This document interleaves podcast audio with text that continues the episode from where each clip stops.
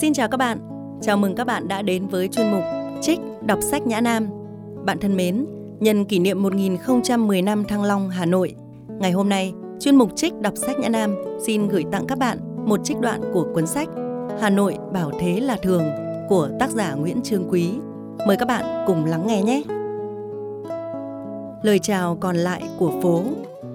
Ở thành phố ồn ào, náo nhiệt và bụi bặm, thường nửa đêm khi xe cộ đã vãn, đi qua một góc phố nhỏ hay dạo ven một mặt hồ, cảm giác nhịp sinh học của mình lúc này mới được giãn ra. Rồi một mùi thơm phảng phất lan từ trên cao xuống. Ấy là mùi hoa. Nó át đi những mùi nặng nề, lưu cữu ở bên dưới, như một lời nhắc nhở rằng ở đô thị vẫn còn những mùi dễ chịu của tự nhiên. Có những chiều Hà Nội sau cơn mưa, xen giữa mùi đất ẩm, mùi lá mục là một mùi hương nhẹ nhẹ kín đáo cất lên như lời chào của một vài bông hoa trên cành. Thời tiết Hà Nội giờ đây gần như đếm bằng mùa của những loài hoa nối tiếp nhau. Biến đổi khí hậu trong vài thập niên đã khiến cho cấu trúc bốn mùa không còn rõ rệt, và sự cực đoan của thời tiết góp phần làm người hàng phố vất vả đối phó. Nóng thì hầm hập, lạnh thì thấu xương, mùa thu chập chờn tưởng không còn đúng hẹn, và mùa xuân thực chất là một cuộc xin âm dương giữa mưa phùn gió bấc và nắng ngôn ngốt đầu hạ.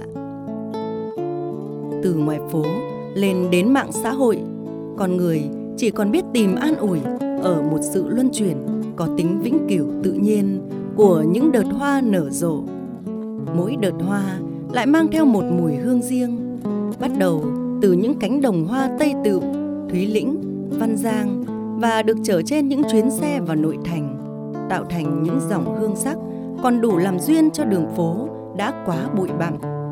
Tháng Chạp là những con đường của hoa đón Tết, nhiều loại hoa lắm, nhưng có lẽ mùi của những bó mùi già để đun nước tắm là nổi bật hơn cả. Nó gợi lên sự nồng ấm giản dị, biến cả thành phố thành một spa khổng lồ. Ai nấy nền nã, dịu dàng trở lại. Và mùa xuân dường như ngưng lại ở đấy, bổ sung thêm một vài mùi hương không quá rõ rệt, thường là một hỗn hợp hăng hăng của những loài hoa cắm Tết cổ xưa như đào hay thực dược, violet, lay ơn, những thứ hoa có dấu ấn trong vòng một thế kỷ trên đất này. Dòng hương của mùa hè có mùi thơm của những loài hoa sẽ cho quả có vị chua. Sấu, dâu da xoan cũng là của hai loại cây trồng ven đường phố quen thuộc. Mùi thơm này ngan ngát, trong trẻo, đúng như màu trắng dịu của hoa, nở rất nhiều và rụng cũng nhiều, nhỏ li ti như không muốn làm phiền người khác, theo kiểu những loài hoa rực rỡ khác. Những mùi hương mùa hè xen kẽ mùi của mưa rào hay trong cái nóng ong ong đến vỡ mặt đường, giống một loại tinh dầu tự nhiên, gợi lại một cảm giác về một thứ quả đang dấm chín. Nhiều năm tháng, đời sống Hà Nội đã dấm những mùi hương thiên nhiên, tạo thành một ký ức mùi hương riêng biệt. Thứ ký ức không phải loại vận dụng lý trí để nhớ, mà bằng cảm giác.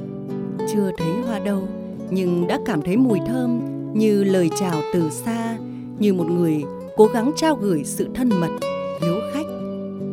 Qua một ngày vất vả, Hà Nội vẫn dành ta, chọn chiều hương êm ả, từng ngọn cỏ hơi mưa, có đời ta ở đó. Chiều của Lưu Quang Vũ. Cứ kể thế này thì sẽ dễ đoán, mùi hoa ngâu trong mưa thu, chưa kể mùi cốm, mùi bưởi, kéo dài sang đông lại có mùi hoa sữa nổi bật trong gió lạnh. Tự chung lại, chúng làm cho phố phường Hà Nội có cá tính hơn hẳn. Chúng làm người ta quên đi một chút những nhọc nhằn, phiền muộn thường nhật. Nhiều thập niên, hoa sữa chẳng hạn đã được coi như một lời chào nồng hậu của đường phố Hà Nội. Đường phố vắng, lời người nhỏ nhẹ và mùi hoa thơm đủ mạnh, thơ ca đã ấn định vai trò lời chào của hoa sữa. Nhưng khung cảnh đã thay đổi. Giờ đây, phố Hà Nội hiếm khi vắng, thường trực là tiếng ồn của các phương tiện giao thông cơ giới trong bầu không khí ô nhiễm. Và trên cái nền đó, lời ăn tiếng nói của người đường phố cũng to hơn trước. Nhiều khi, Hệ thống tiếng ồn làm cho thính giác người Hà Nội bị kém dần. Họ phải nói to hơn để nghe cho rõ. Như để đua tranh với sự khuếch đại toàn thể ấy, mùi hoa sữa giờ nồng nàn quá đậm, đến mức gây ác cảm. Đơn giản là vì chúng được trồng quá dày.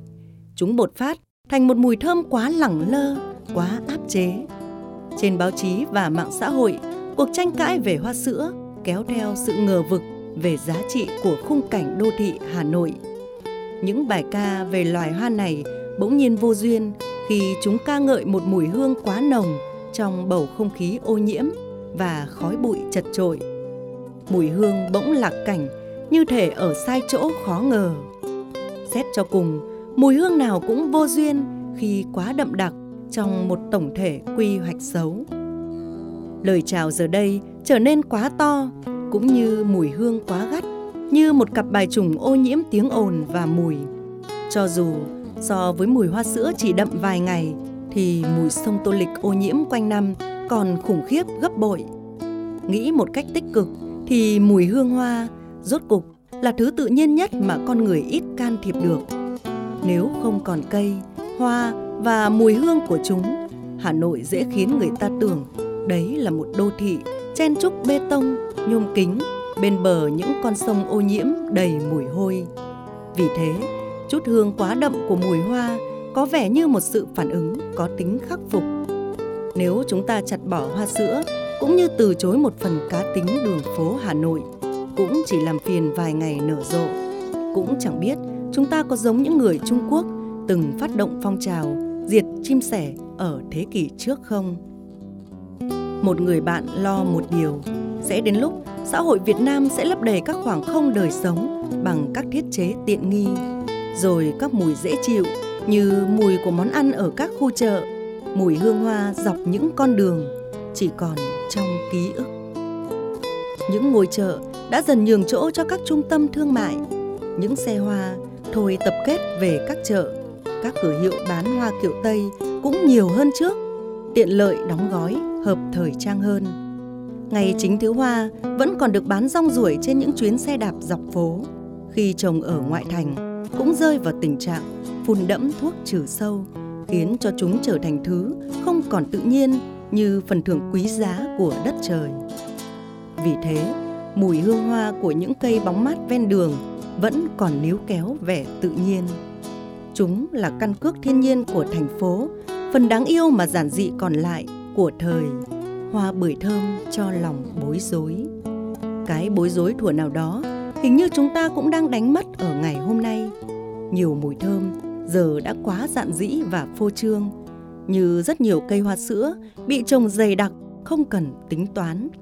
Thay vì điểm xuyết vài cây trên một tuyến phố, người ta trồng ồ ạt, thậm chí còn lan rộng ra các tỉnh khác. Mùi hương bỗng giống lời chèo kéo khách qua đường, lả lơi hơn là một nụ cười ý nhị. Chẳng khác nào chúng ta ra sức cổ vũ và xuất khẩu sự thanh lịch mà chẳng biết nó cần những điều kiện thực tế nào để tồn tại. Hà Nội có tiếng là nhiều hồ nước và các con đường hay được trồng cây xanh, nhưng tỷ lệ đất cây xanh trên đầu người thấp so với nhiều thành phố trên thế giới. Tuy nhiên, mùi hương hoa của những loại cây Hà Nội đã góp phần mở rộng vùng ảnh hưởng của cây xanh, giống như một lời chào, có khi dịu dàng, có khi vồn vã quá. Mùi hương cất lên tiếng nói trước khi người đi qua phố nhìn thấy bóng cây. Nhiều thập niên, các nhà thơ, nhạc sĩ đã dùng lời chào này như một lời nói đầu cho một thiên tình sử với Hà Nội.